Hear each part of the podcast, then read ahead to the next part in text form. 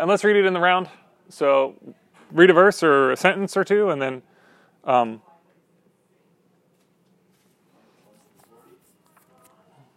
man with leprosy came to him and begged him on his knees, If you are willing, you can make me clean.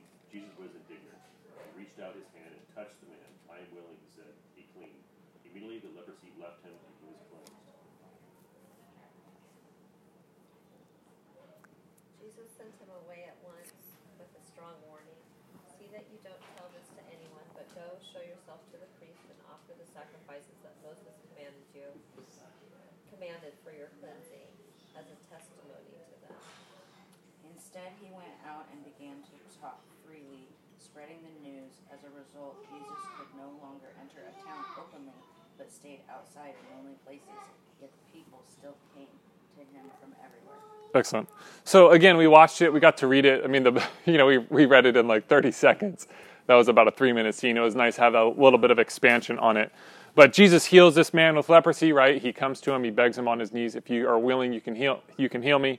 And then he heals him. And then he says, "Don't tell anybody about this, but I want you to go show yourself to the priest and offer the sacrifices that Moses commanded for your cleansing." But the man disobeys Jesus and just goes out and begins to tell everybody, right? He says, Hey, I had this thing happen to me. Um, and as a result, again, Jesus kind of is, has this reputation as a healer. People start continue to come to him from everyone or from everywhere. So a couple things to help us put this text and understand this text. I want to I want to go back to the Old Testament connection because there's a strong Old Testament connection. This is in 2 Kings chapter 5 verse 1 through 7. Uh, there's one other kind of uh, instance in the scriptures where there is a man healed of leprosy.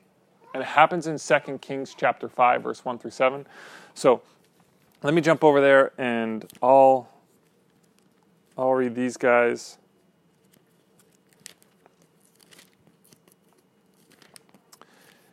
You have in this passage, in this little passage, uh, this, this Second Kings is a lot about um, uh, it, it's it's again that kind of kingly period of Israel, right? When Israel had all of the kings that were kind of running Israel.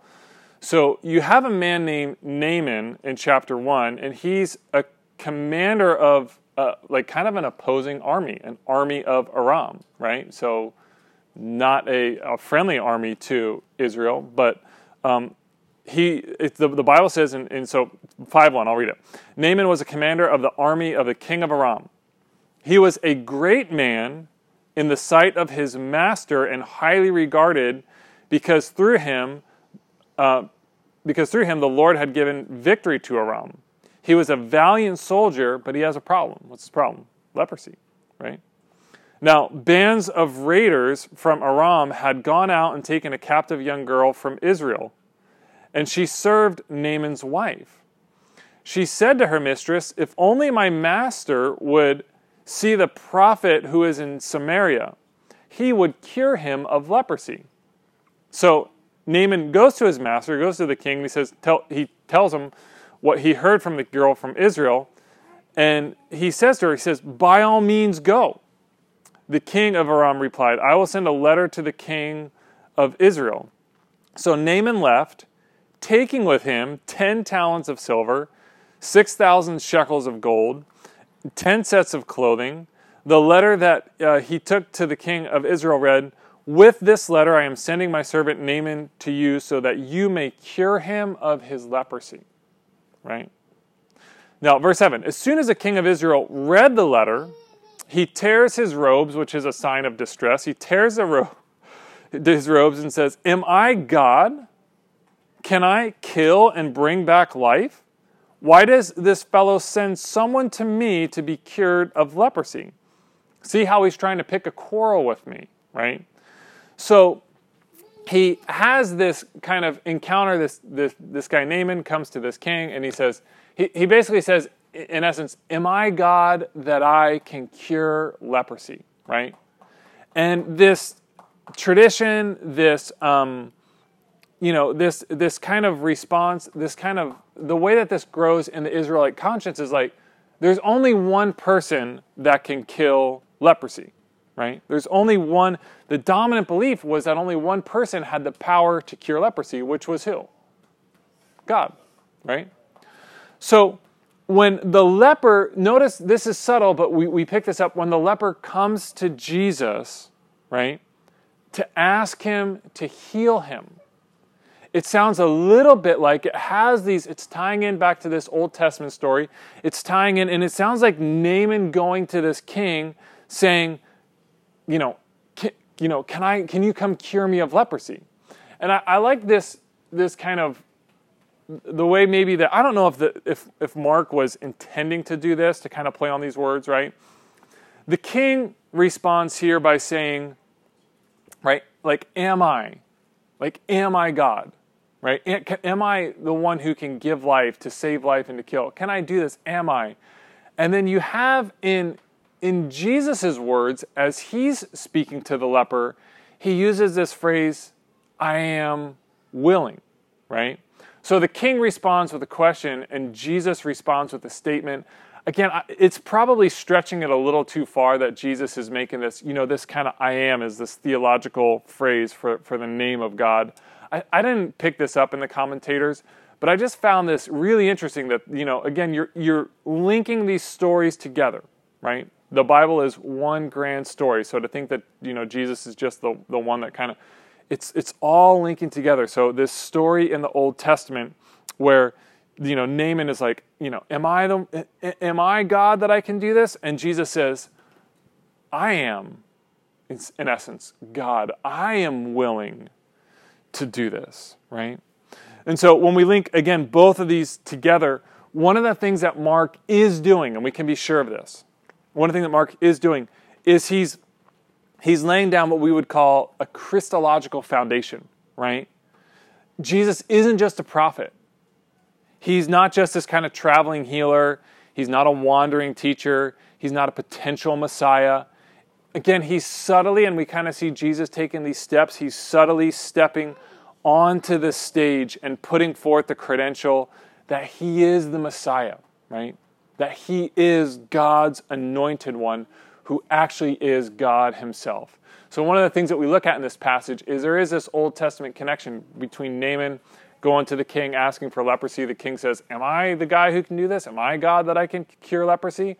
And when the leper in the New Testament comes to Jesus, Jesus says, I am willing, I am going to do this.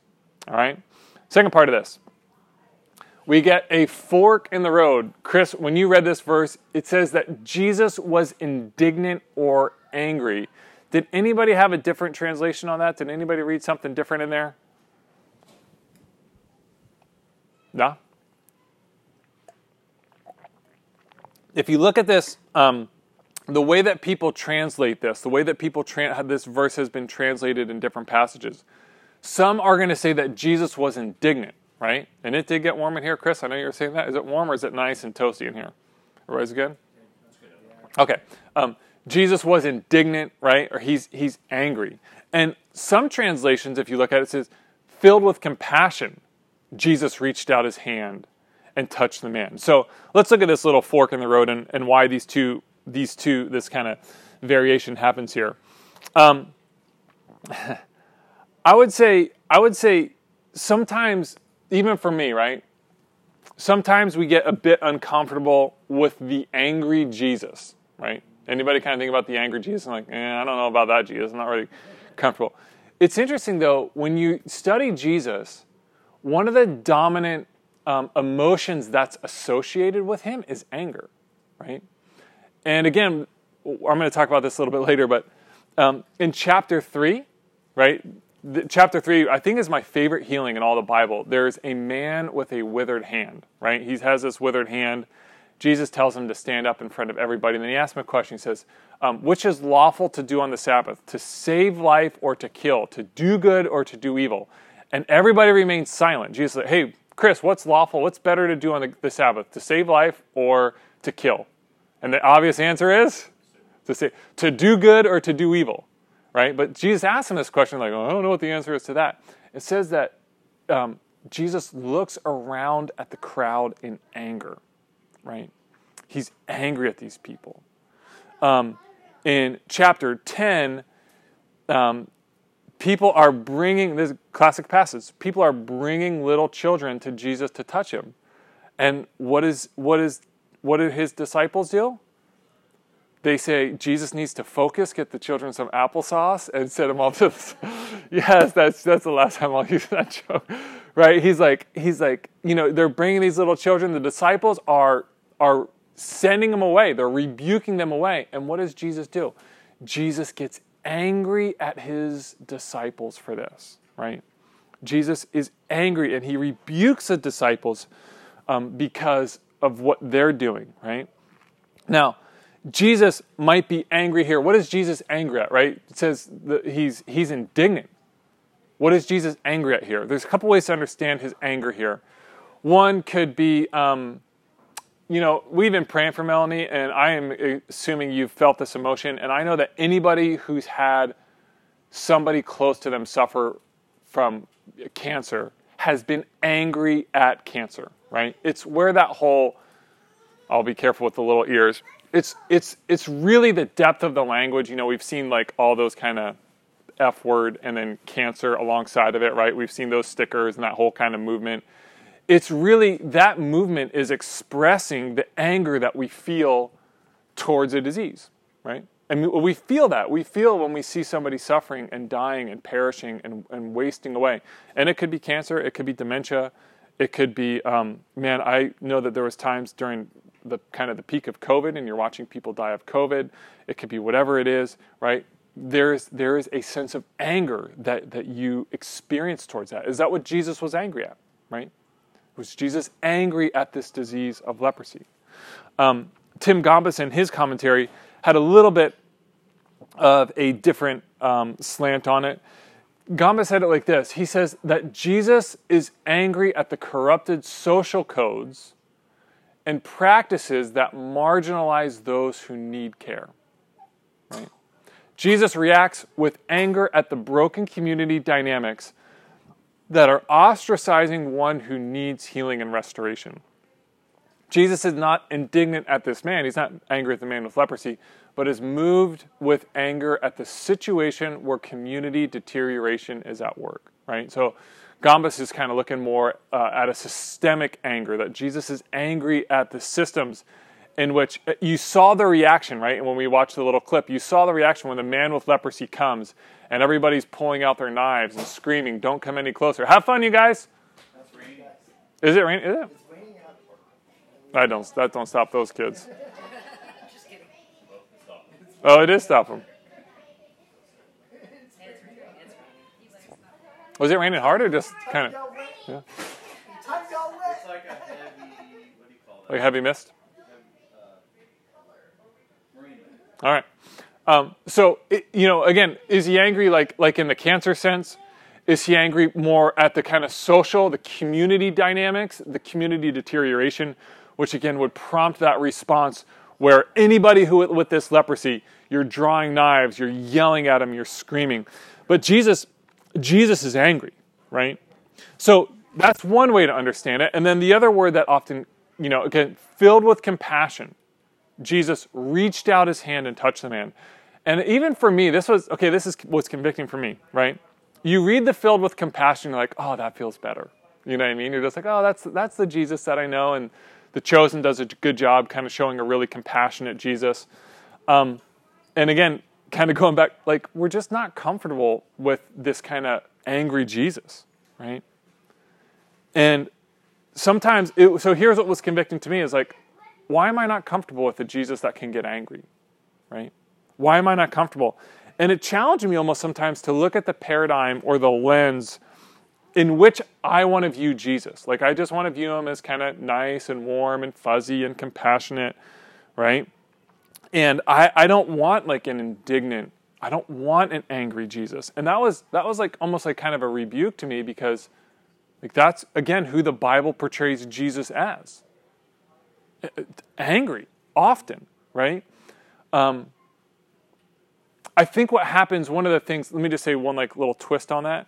We often associate Jesus' anger with our anger, which uh, uh, oftentimes is not a, a healthy, restorative appropriate anger, right? Our anger oftentimes just deteriorates into we're not getting our way, right? We're not getting our way, and so now we're angry. Jesus' anger, I don't think, operates on the same level that human anger does. But again, it's it's was challenging for me to think to kind of think through like, hey, how does how does this anger how does this anger work? Um, so Jesus, filled with compassion, to be a leper is to be a living corpse. We see in this in the, in the video how long is this man gone without touch, without somebody even being able to get near him, right? There were actual specifications. Um, oops. There was actual actual specifications um, in Judaism that said how far you had to stay away from a leper. So, um, if Brian, if you were a leper, um, you had to stay. It was a hundred cubits away from me if you were downwind. Okay, if you were downwind from me, a hundred cubits, and you're like, "What's a cubit?" A cubit is about from here to about here. It's about a foot and a half, right? So you had to stay about 150 feet away from me if you were a leper, if you were downwind. Um, if you were upwind from me, it's about six cubits. Okay, so they had specifications of like, no, six, just six, right? Um, is that right? Did I say that right?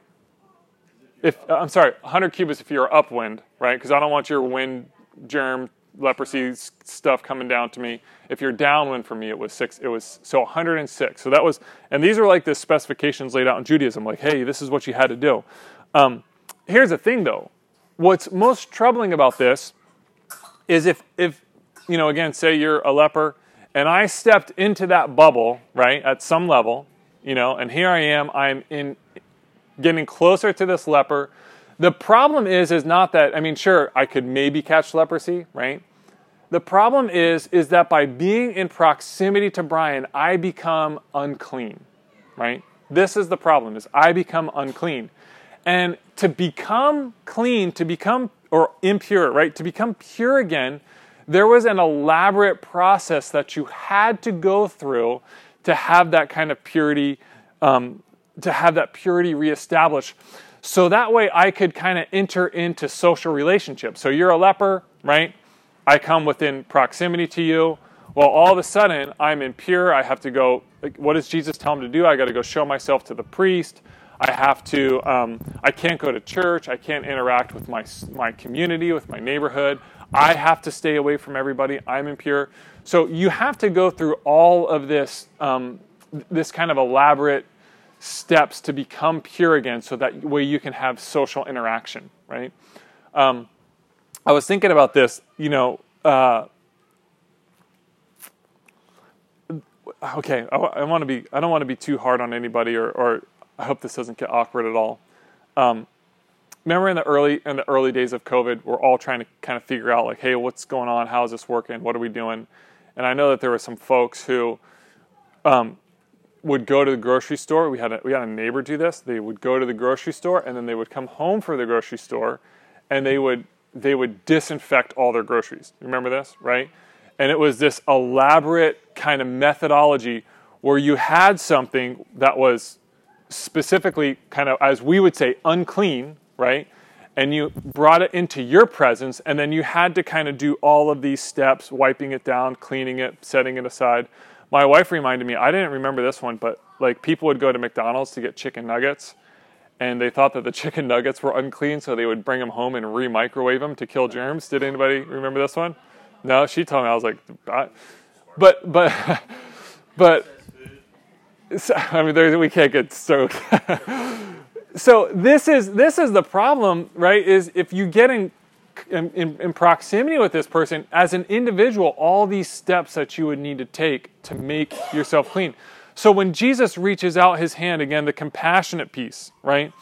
The the type of isolation, and, and I've said this, and, and again, the biggest thing for me about Jesus' healing is that he walks into people's lives like lepers, like those with fevers, like those who are demon possessed, whatever disease it has, and he, he, he engages those people and their, his life flows to them. Their sickness doesn't flow to him. And, you know, seeing that compassion, especially in that clip where Jesus touches this man, for the first time in how long? Years? Decades? And not only, you know, you're not even allowed to be within 100 or 10 feet of people. Like that's how, you know, he talks at the end, he says, hey, you know, give him a tunic, right? If you were a leper, you wore these ratty, kind of gross clothings so that way people would identify you from far away. Oh, yeah, see that person's clothes over there? They're a leper. I got to stay away from them. I got to keep my 150 feet or my, depending on which way the wind's blowing, I got to figure all that stuff out. So we feel that sort of compassion that Jesus has with man. Is he angry? Is he compassionate? Is he both? Uh, good question. Um, so, what else do I want to talk about? Uh, let's, uh, let's get the wall breaker. You know, I, I, I would say I struggle a little bit with this passage, and here's where I struggle a bit with this passage when I think about it. Right? You know, in in in the in the chosen clip, right? The disciples pull their knives. They start yelling at them. They start screaming. Um, it's interesting. I I identify with that. I place myself in the in the in the place of the disciples. And the disciples in so many senses rightfully so. Like that's probably where we should identify. What happens is is oftentimes churches will preach these sermons that will say, "Hey, find the leper in your life and go heal them." Um, find who's the outsider, who's the marginalized. We got to go love that person. We got to go wrap our arms around that pe- those people. And sometimes I think that this, you know, we get caught up in kind of over spiritualizing this passage for us that we forget that that really all that this passage is about, right? It's about Jesus doing a miracle. Right? Jesus ministering. And we forget, you know, because sometimes again, like again, pastors, me, sometimes say, hey, who who is the leper in your life? Right? Who's that person? You gotta go minister, you gotta do and we forget that this passage is just sometimes for us to sit back and say, and we watched it and just say, man, Jesus was incredible. And I want to worship him. And I want to give him my life, right? And he breaks down this wall. We talked about this wall last week where Jesus opens up that wall between the temple. Um, he breaks down that wall. He is breaking down the wall again. So I think that there's this piece here in this that you know, I, I was kind of like, okay, well, who's the leper and how do we, you know, overcome and how do we find that person? Is it the LGBTQ community? Is it the, the opposite race or whatever? It's just like, ah, maybe we can skip all that and just say that Jesus did an amazing miracle and I want to worship him. All right, lastly, Jesus gives him these instructions, right? Go show yourself to the priest. Go show yourself to the priest. Now, William Lane, man, this was one of those things that I feel like I should have studied this before, and I just, it was brand new to me this year, studying it and looking at it. Um, why does Jesus tell him to show himself to the priest? A lot of people would say that he's just, you know, trying to reinforce the Old Testament regulations, the sacrifices, the laws, right? There's that passage in Matthew. Not one um, jot or tittle will be undone from the uh, law. Everything, like I'm here to fulfill the law. I'm not here to, you know, abolish the law. I'm here to fulfill the law, right? So, why does he say, go show yourself to the priest, right? So, if this guy goes to the priest, right? Imagine the guy in the chosen video. If he goes to the priest, and the priest looks at this man and says, wow, you are clean, right? You are clean.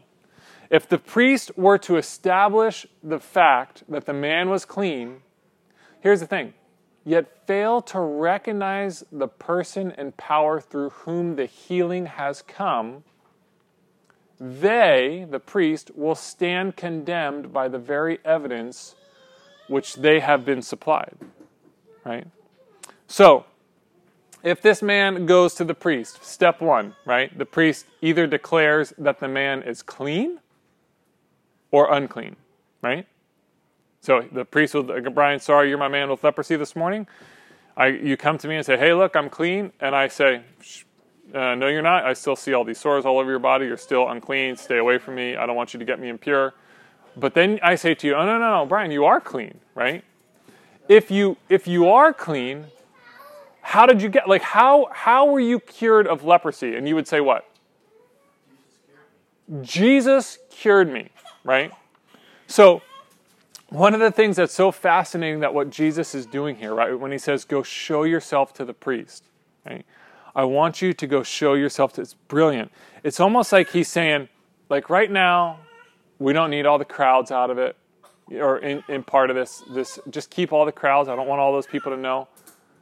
But I want the priests, which is interesting that Jesus says, I want the priests, I want the, the Pharisees, I want the teachers of the law to know that God is on the move, right? Go show yourself to the priest, right? Um, in, in, the, in the previous teaching, I talked about how Jesus was breaking down the walls of the temple, right? He broke down the wall between the, the kind of outer temple when he heals the leper, using that Matthew 8 passage. He breaks down that women's court when he heals Peter's mother in law. He breaks down, um, I'm sorry, the Gentiles' court when he heals the Roman centurion's son, right? He breaks down the women's court when he heals Peter's mother in law. He is eventually going to tear the, the curtain in two.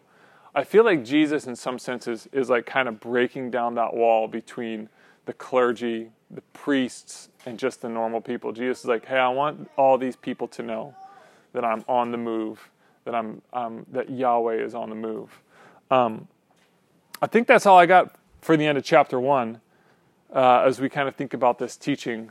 So let's spend a few minutes in discussion, and then we'll wrap it up. Uh, you know, did you notice any other connections between the leper healings, maybe Jesus and the Old Testament, if you were to kind of weigh those two uh, in your head? Um, which word did you resonate with more? Indignant or compassion? Um, or maybe which explanation or kind of which way would you go? Why would that be? How does this healing just make you appreciate Jesus more? Not to heap more like, hey, you got to go do this or, or you got to go do that. How does this healing, how does watching Jesus do this to this man, whether it was through the video, studying, listening, reading the Bible, how does it just make you appreciate and want to worship Jesus more? Uh, and then have you just had any highlights? We're done with chapter one. Any highlights from chapter one? Any things that stood out? So um, that's about all I got. Take a few moments. Uh, just consider those if you want to talk to somebody next to you, and then we'll. We don't have a big group, so we'll just have a couple a couple thoughts, and then we'll take Eucharist.